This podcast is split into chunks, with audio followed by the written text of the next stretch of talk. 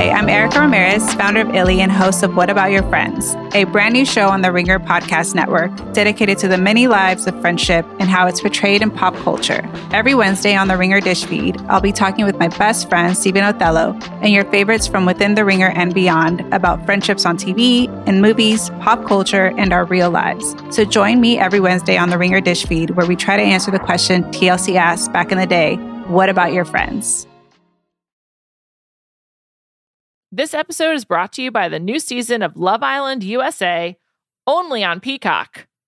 We got a text. On June eleventh, the one and the only Ariana Madix is hosting a new season of Love Island U S A on Peacock. With a new villa, new bombshells, and drama on the daily, this is summer appointment viewing at its finest. Oh, and of course, Scottish sweetie Ian Sterling is on the mic to narrate every moment of the fun. Love Island U S A starts Tuesday, June eleventh at nine p.m. Eastern with new episodes six days a week exclusively on Peacock. Visit peacock t v dot com to learn more. This episode is supported by F X's Clipped, the scandalous story of the twenty fourteen Clippers owner's racist remarks captured on tape and heard around the world. The series charts the tape's impact on a dysfunctional basketball organization striving to win against their reputation as the most cursed team in the league. Starring Lawrence Fishburne, Jackie Weaver, Cleopatra Coleman, and Ed O'Neill. F X is Clipped, now streaming only on Hulu. Welcome to Jam Session. I'm Juliette Littman. I'm Amanda Dobbins.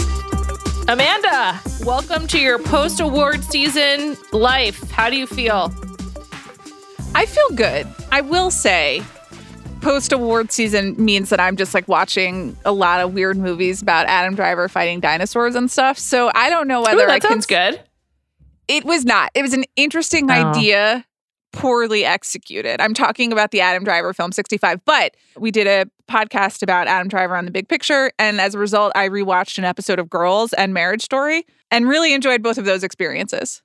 You know, I was just talking to Jeff Chow, our colleague, yesterday about how wonderful Adam Driver was in Girls. Him and Jemima Kirk, their their chemistry together, it's like kind of unmatched on television. It was it was electric. Yes, I re- I chose a season one episode mm. just to really get like the full experience. But Adam Driver's charisma in that is astonishing, as is Jemima Kirk's independently. They don't share any scenes together, but I was I had forgotten just the power that was Je- Jemima Kirk.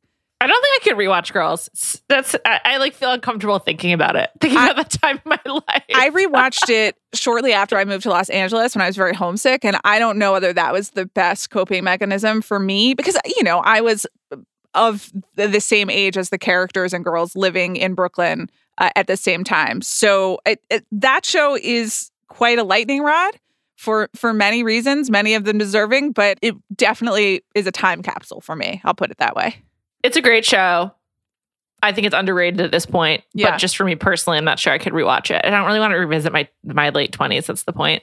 Let's get into it. A lot of stories. Uh, we're obviously going to talk about the mammoth Ben Affleck Q and A in the Hollywood Reporter. This He's on the cover, I believe, as well. Or yes. At least he got, a, he got an amazing photo shoot. We are we'll also going to talk about that. We're going to talk about Taylor Swift's real estate. Not a lot new, but I really want to talk about the Wall Street Journal's commitment to finding some overhead photos, which I appreciated. But we're going to start by talking about Law Roach, celebrity stylist, who announced last week, shortly after the Oscars, that on Instagram that he was retiring. And then there's been a lot written about this, but I think we will be primarily referring to his interview with The Cut, with The Cut editor-in-chief, Lindsay Peoples, where he really got to speak a lot. And I would encourage a lot of people to use that as their primary source if you're Googling Law Roach. It's a lengthy interview, but I think well worth it. The man speaks on many topics. And this is really like, I think the biggest celebrity story at the moment. Perhaps I'm wrong. I will also just sort of note, I don't know a lot about the world of fashion. I sit here talking to you in an old Navy sweatshirt tunic from two years ago. So first of all, I don't think that committing to your clothes or liking a bargain excludes you from the world of fashion. Thank you. I think I'm just excluded, excluded from the world of fashion because I've never tried to participate. But I do find celebrity styling really interesting. And I guess what I found the most interesting about this really extensive interview is Law Roach very much is rejecting the structure in which he's been working for the last few years. And I think for, I thought it was particularly interesting for Jam Session because a lot of what he talks about in the interview at The Cut is about just how unhappy the, like the structures of the celebrity styling world have made him. And he says he retires because he's unhappy. And they talk a lot about the gatekeepers and particularly the white gatekeepers of celebrity fashion. And I thought like, I thought that piece of it, you know, was just really fascinating. And I, I appreciated one of the questions that Lindsay Peoples asked was like, how do you start working with someone new? And he he gave a long answer. Didn't have the, some of the precise details that I wanted, but that's just because I am like very, I, I love understanding that minutia. But I thought that his commentary about like the industry itself was really, really noteworthy. Well, what's like your takeaway from this, Amanda, knowing much more than I do? I don't know if I know that much more than you do. I mean, okay, I, I so, have, a little bit more. I've not least. worked in fashion, but I, I will say to you uh, that the same details about the structure and the behind the scenes and how it works and how frustratingly it works, to put it mildly, were the most interesting to me. So the structure that you're referring to, the gatekeepers, as best I can tell, you know, there there is a celebrity who exists in the world and they have a management team that encompasses, you know, both their... If it's an actress, then it's their movies or their T V shows or any, you know, sort of their artistic projects. And then any, in, there's endorsements, then there are red carpet appearances. There is everything that is like the management of the, uh, of the person being famous. And so there are like a lot of people around a celebrity, whether they are managing their deals, managing their schedule, managing their appearances, managing their social media, managing their publicity more generally. It's just like a lot of people. And I don't have a ton of experience with this, but I do have some experience with dealing with celebrity publicists and the apparatus around them. And I will tell you that there is no deeper circle of hell than being on an email with a bunch of really high-powered celebrity publicists. And and I say that as a white woman who is often dealing with other white women. So that once you add in the racism, which is baked into Hollywood and certainly the fashion world, and just the this sense of outsiderness that also that he keeps talking about, that it is a v- really... you got to know who you know industry, it it seems to be... I, I completely understand why he would no longer want to do it, because just yeah. the amount of wrangling that you have... Not wrangling, and just the interacting with like people with different motivations and unpleasant people, and the number of people between him and the celebrity who he is working with to create something that... in his view, and in my view as well, really is like a creative artistic endeavor to, like, you can, if you don't get red carpet stuff, then you don't get it. But when it goes really well, it's really transcendent. And I do think, to quote Devil Wears Prada, like a wearable art form. And that doesn't come easily. And then when it's not good, it blamed. goes really, it goes really badly. So he's trying to do this creative thing, which requires a connection with someone. And creative endeavors always involve a lot of logistics and a lot of product or process management. That's the unglamorous side of it. And sometimes they involve conflict as well, but you're just dealing with just some the, some of the worst vibes in the world. I don't want to malign people, but there is a way that all of this negotiating and management, there's like a, an agreed upon language that is some of like the most unpleasant and undermining like way of communicating that I have ever experienced in my life. One thing I just like really don't understand, and I mean this more like rhetorically, not like I'm like saying yeah. he's lying or anything, is like how much he doesn't, he makes it seem like he doesn't talk to his clients directly. Like the publicists and the managers and the assistants sort of like get in the middle. And I think one of the reasons why it seems like his relationship with Zendaya, Zendaya is so meaningful is not just because of the way they decided to like lift each other up, but also because of the like the direct connection. And I, I felt like when with some of the different celebrities he was referring to in the P or in the conversation, you could tell when he worked with them more closely. And as a result, mm-hmm. it seemed like it was more fruitful. Like the the three that really stick out for me are Anne Hathaway, Celine Dion and Zendaya. And all three of them, he like spoke to very specific moments about how it transformed his career or transformed the work. And it became really, and it just seemed really evident in the way that he was saying this. And I give him a lot of credit for not maligning anyone specifically, even like Priyanka Chopra Jonas, who he, we'll come back to that in a second. Like he's talked about like what a lovely person she is, but you could tell with some of these celebrities, like when there's like a real connection there, mm-hmm. it seemed like it was more rewarding work and also like more, like more impactful on his career. And that's what's just like so insane about like the Oscars, and like you can understand why it was like coming out the day after. Like he sort of like was just like fuck this the day after. The sh- the apparatus around it is like so intense, and like at the upper echelons, not even like A plus list with someone like Zendaya, but like at the upper echelons, there's a manager, there's an agent, there's an assistant, there's, and then that's just like a person's individual team. And then like let's say they're working on a movie or they're doing a shoot or something. It's just like so many people involved, and it just seems like it seems like not that fun. And so many people with financial interest involved, yeah, trying to trying to move things one way or the other. I thought the anecdote that he gave of someone who reached out to him in his D M saying like I would like to work with you, and that person explained how she came to reach out to him via D Ms. And it's because it, I think it was like an actress who is just starting out and so has input from manager, agent, publicity firm, studios, you know, like all of the vested parties telling her, okay, you have to do it this way. And here are the names of people that you have to pick from to take you seriously. And then she has a bad experience and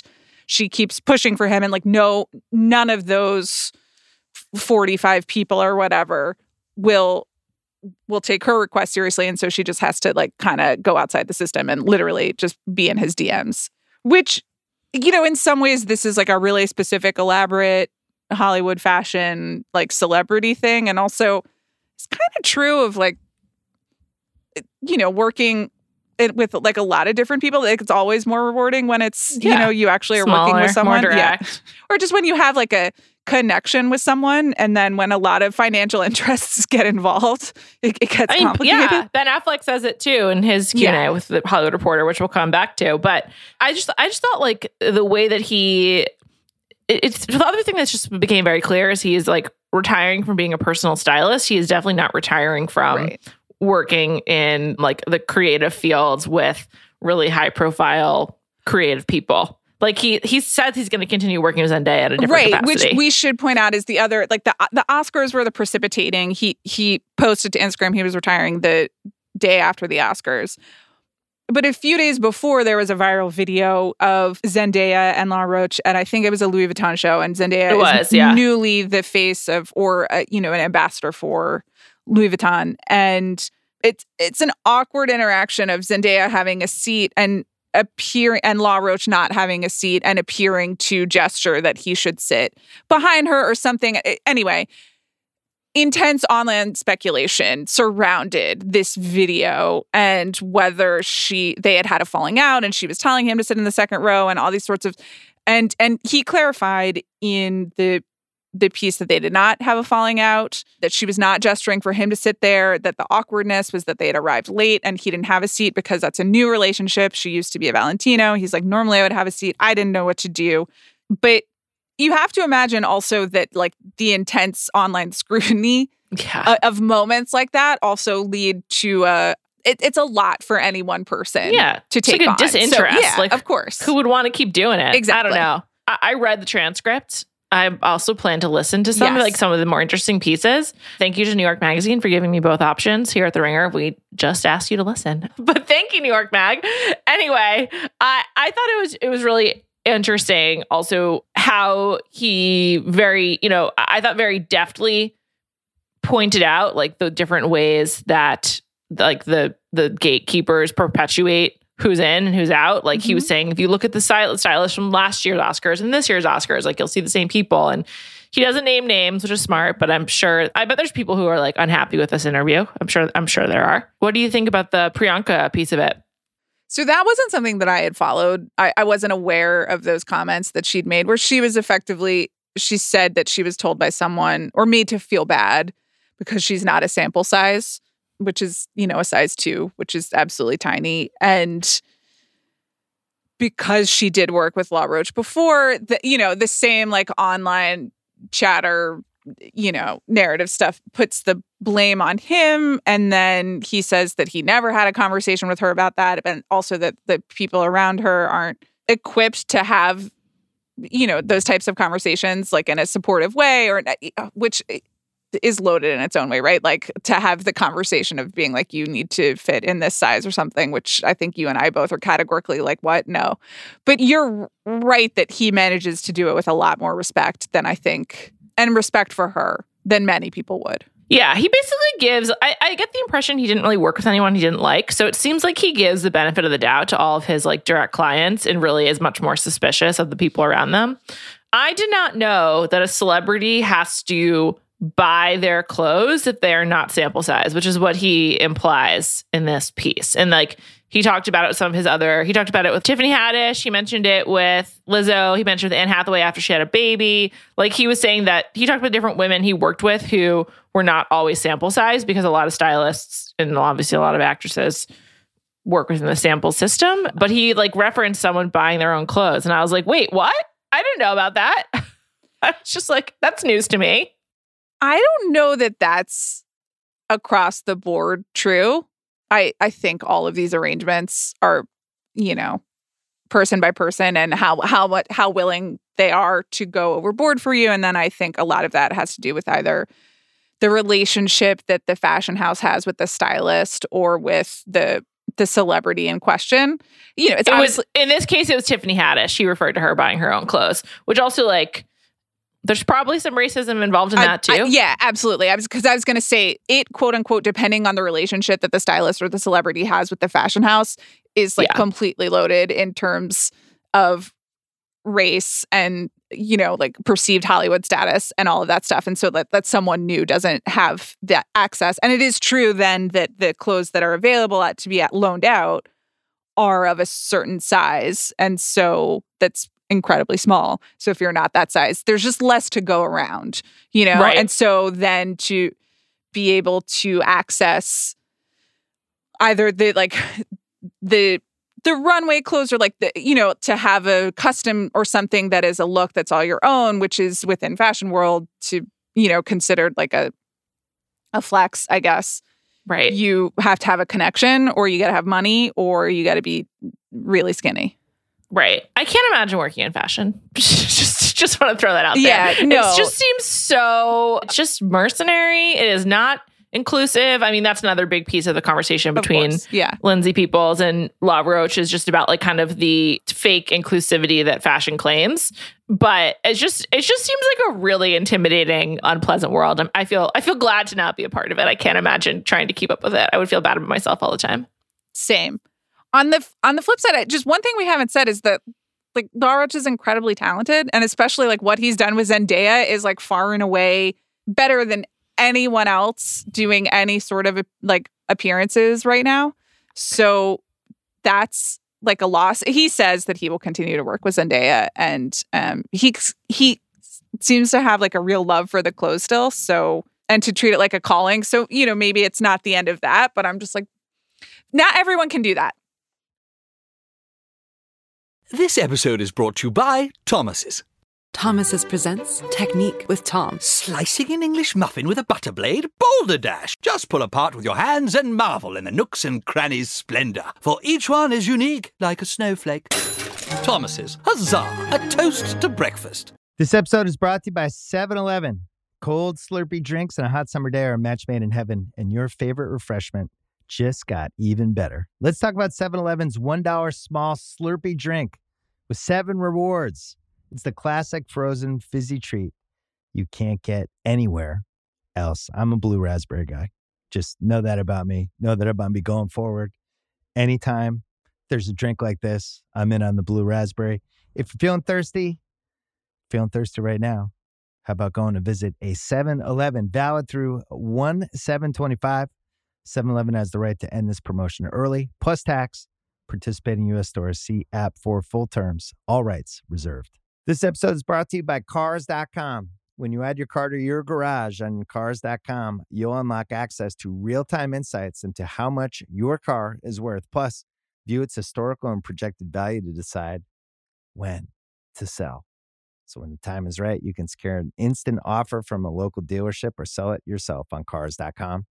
Start tracking your car's value with your garage on cars dot com.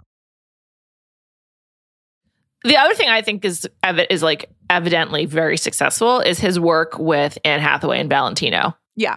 Anne Hathaway, I think since she started working with him, and I, I don't think they still work together, but when she was, like, I feel like the way that her relationship with Valentino has been forged, it, she just looks fantastic in so in a lot of those clothes. And he speaks highly of his work with Valentino as well. And he he also talks about how like a good relationship with the fashion house means it's like beneficial for the celebrity that he's styling. And I feel like, to your point, Zendaya and Anne Hathaway and Valentino are two like incredible pieces of evidence in in, in that.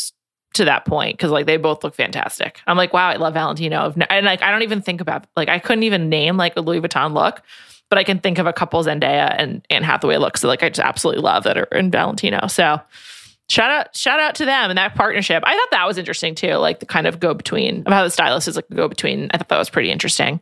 Also, Chicago, like huge representation in fashion in the last few years between him and Virgil Abloh, and I hate to say it, but even Kanye West, for better and for worse. So like the, all all three of them really from very modest beginnings in Chicago. I mean, Law Roach, I would say, is even less than modest. He talks about like the extreme poverty he grew up in and his really rough childhood. It's, it's really worth checking out the conversation with Lindsay Peoples.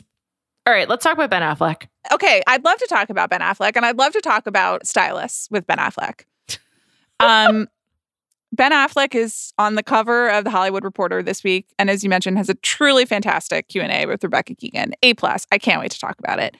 He was also photographed. And I believe that he was styled for this Hollywood Reporter cover story by his personal stylist, which means a lot of incredibly skinny pants, like the skinniest pants I've ever seen, and some normal sweaters. And I just have to say, I would like more. I would like a little more. Like, this is this is what happens when you don't have someone with La Roche's vision on the, the payroll.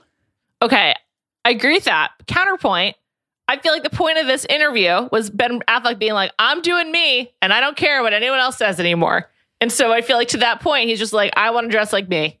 That's fine. I wish that Ben Affleck's new sense of self could just find slightly wider jeans. I don't want full wide leg. I don't want him going too baggy either. I, men's fashion continues to really frustrate me in general, but these are just very snug, and there's just like a proportion issue, you know, with the bulky, with the, the he, he's looking good, and then the jeans are very small. That's all. That's my note.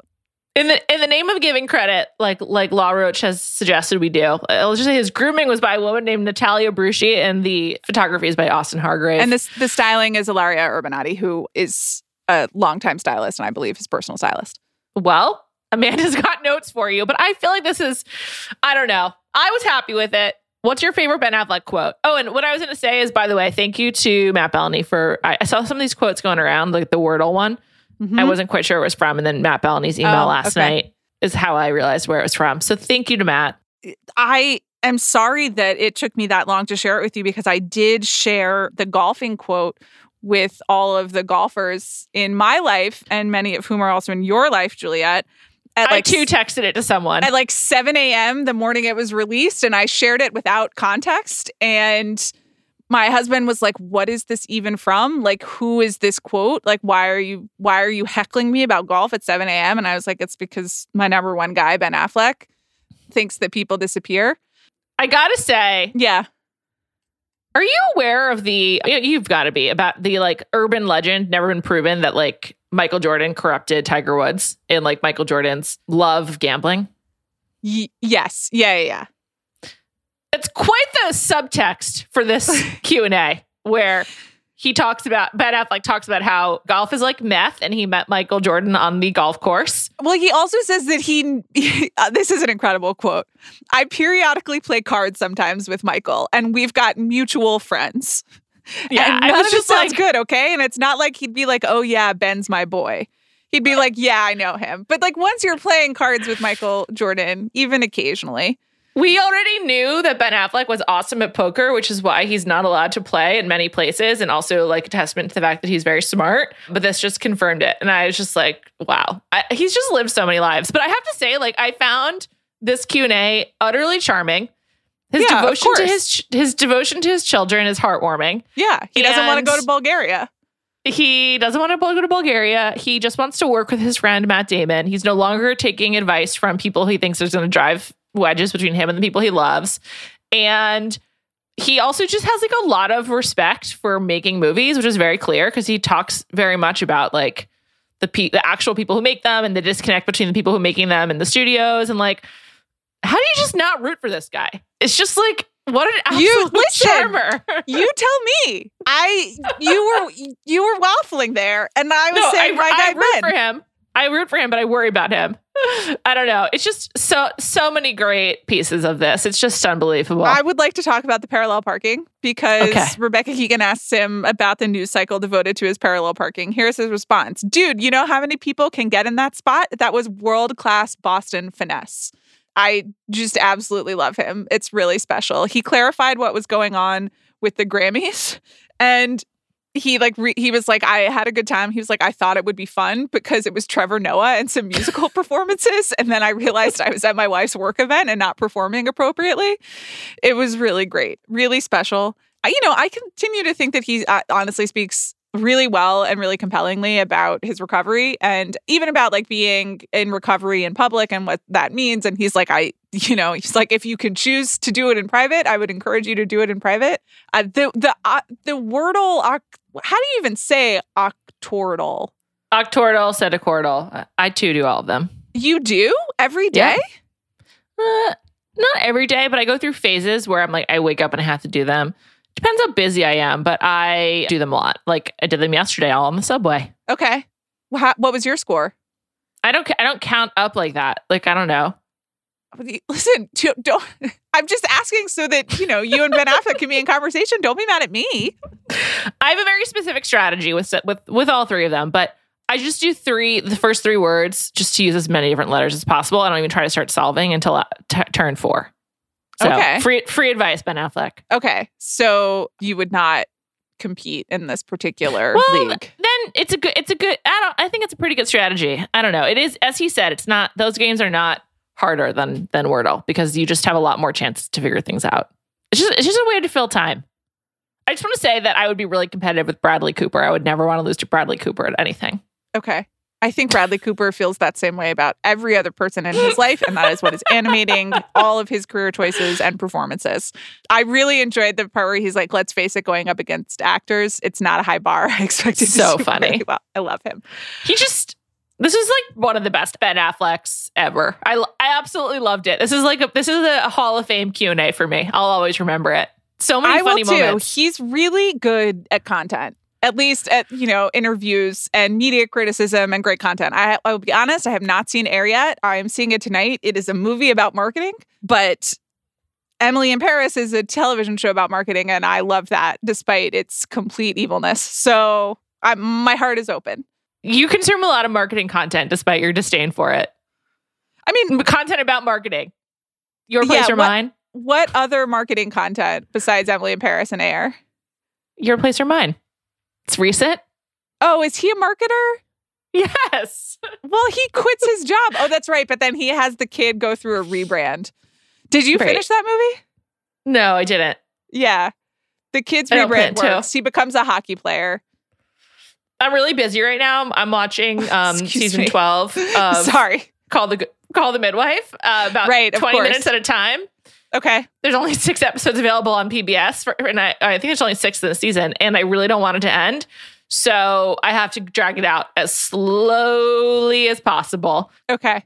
So I've just got a lot going on. Plus, I've, I I don't know if I've really discussed it with you, but I'm incredibly addicted to Love Island, and I think about it and you, like talk about it. It's like one of those things where you voice all the time. Yeah, you bring it up a lot. You like slip it, it like aside into many conversations, and it's like, at this point, I'm choosing not to inquire more, you know? And it's like, it's a choice to just be like, I don't I don't actually want to hear about this. I, I understand why it became so popular. It's because the everyday thing is, it's like I am I am to Love Island as as golfers are to golf, or like people. It's like a drug. It's my okay. math. My teeth are also better. Okay, but it's just yeah, the fact that it's on every day and like it's happening in real time. It's like becoming really into a sport, and the sport is reality television. Okay, I I understand that. I mean, I'm not gonna watch it. No, um, I, I don't. Rec- I don't recommend it for you. Is Love Island? It's over on? In the U K. There's one. There's one more week for us here in the U S on Hulu. But then on in Bachelor Party in the month of May, we're re- rewatching season three. So. Okay. Wow. I can't. I can't wait. All right. It's gonna be great. Anyway, Ben Affleck's great. Also, one other quote I really loved was like how he's like, I don't understand why I got to make a lot of money for Gigli. That was pretty funny. Yeah, that was good. We yeah. love Ben Affleck on this podcast. Man, he's the best. The Eras Tour kicked off. Yeah. In Phoenix. In Arizona. Emma Stone I'm was there. I'm surprised by how many people on my Instagram feed traveled to Arizona to attend the opening weekend of the Eras Tour. Also, were able to get tickets. Most of these people are adults. So I don't think there's anything anything wrong with that, by the way. I'm not like judging him. I'm just like kind of surprised. I don't know. I just didn't I didn't know this was like number one on the to-do list for most people the first the, this weekend, this past weekend in March. I too saw some footage. And I was like, oh, that looks fun. Like, maybe I should try to go. And then I remembered, like, the world historical meltdown that surrounded the Eras Tour and a bunch yeah. of teenagers trying to get tickets. And I was like, I don't want to take it away from a twelve-year-old who really wants to go.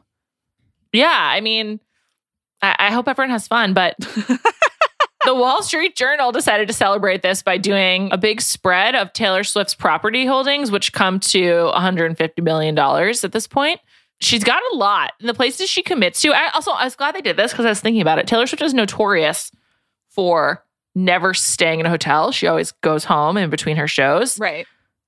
That can't be possible with like this this tour where she's like doing multiple nights in, in one city. She's like doing like two nights everywhere she goes, basically. So I was thinking about that. But oh, good note. Do you think she's doing Airbnbs? I don't know, but I'm I'm very curious because like she's not like staying on a bus. I, I I don't know. Like I do the way it's structured does seem like she can go home to or a home in between.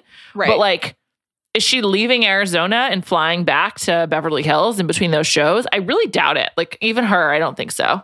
I could see it. It's one of the reasons why she has the private jet miles that she does that she was like mocked for recently. Surely there is a Twitter account where we could find this information about where her private jet went on last night, Saturday night. I heard Elon Musk wanted to ban those because people were keeping track of him. Right, right. His like, whatever. I can't. I can't go down that one. Anyway, Amanda, do you have a favorite Taylor Swift home?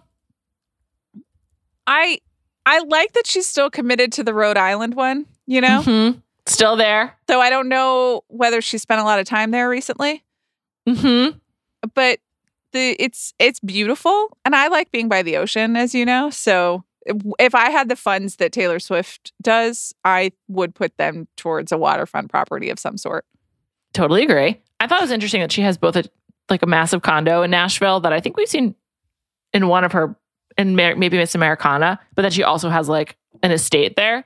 And I was wondering like which her parents stay at, because her parents live in Nashville. I have to assume she also owns their home or bought it for them, right? Yes. Like, I would also, ass- she, she I would might have more. It's the estate. Yeah. I thought it was interesting, the detail about she's believed to be renting in the U K or having rented for a long time, and that most clients uh, in her price range prefer to rent rather than buy in the U K because of the international tax, mm. which is like seventeen percent.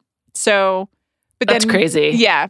So, then maybe she bought something like in the country, in the Hampstead area, but it's unknown whether she did. Anyway, I thought that was interesting.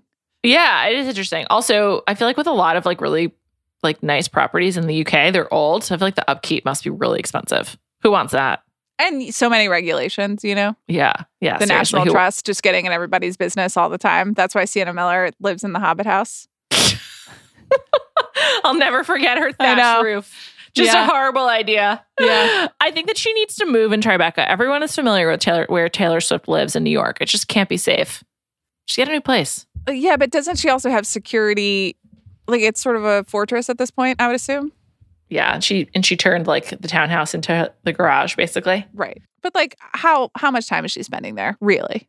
I don't know. What do you think is her principal location now, London and Nashville? I I think she probably spends a lot of time in L A and we just don't see her because she can be under the radar. Right. Stays and just stays home. Yeah. Same way we don't see Adele, who also just stays home, I think. Right. Same way Unless you don't see in- me that often. Right. You just stay home too. Yeah, exactly. Well, she's got a lot of homes to choose from, that Taylor Swift, including in Los Angeles. Anyway, it's fun to look at. Shout out to the guy who made like the short aerial video of her house. By the way, I know that that beach is public. Like you can just walk. Like you can't access the house, but the beachfront in front of her house is not private. So you can just like access it. So if you're in Westerly. Okay. I'll I'll, I'll make a note for the next time I'm there. Thank you to our producer, Jade Whaley. And we will be back next week.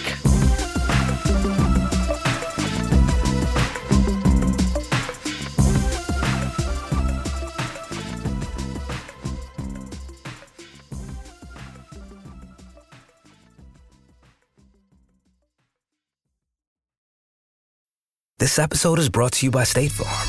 You might say all kinds of stuff when things go wrong, but these are the words you really need to remember. Like a good neighbor, State Farm is there. They've got options to fit your unique insurance needs, meaning you can talk to your agent to choose the coverage you need, have coverage options to protect the things you value most, file a claim right on the State Farm mobile app, and even reach a real person when you need to talk to someone. Like a good neighbor, State Farm is there.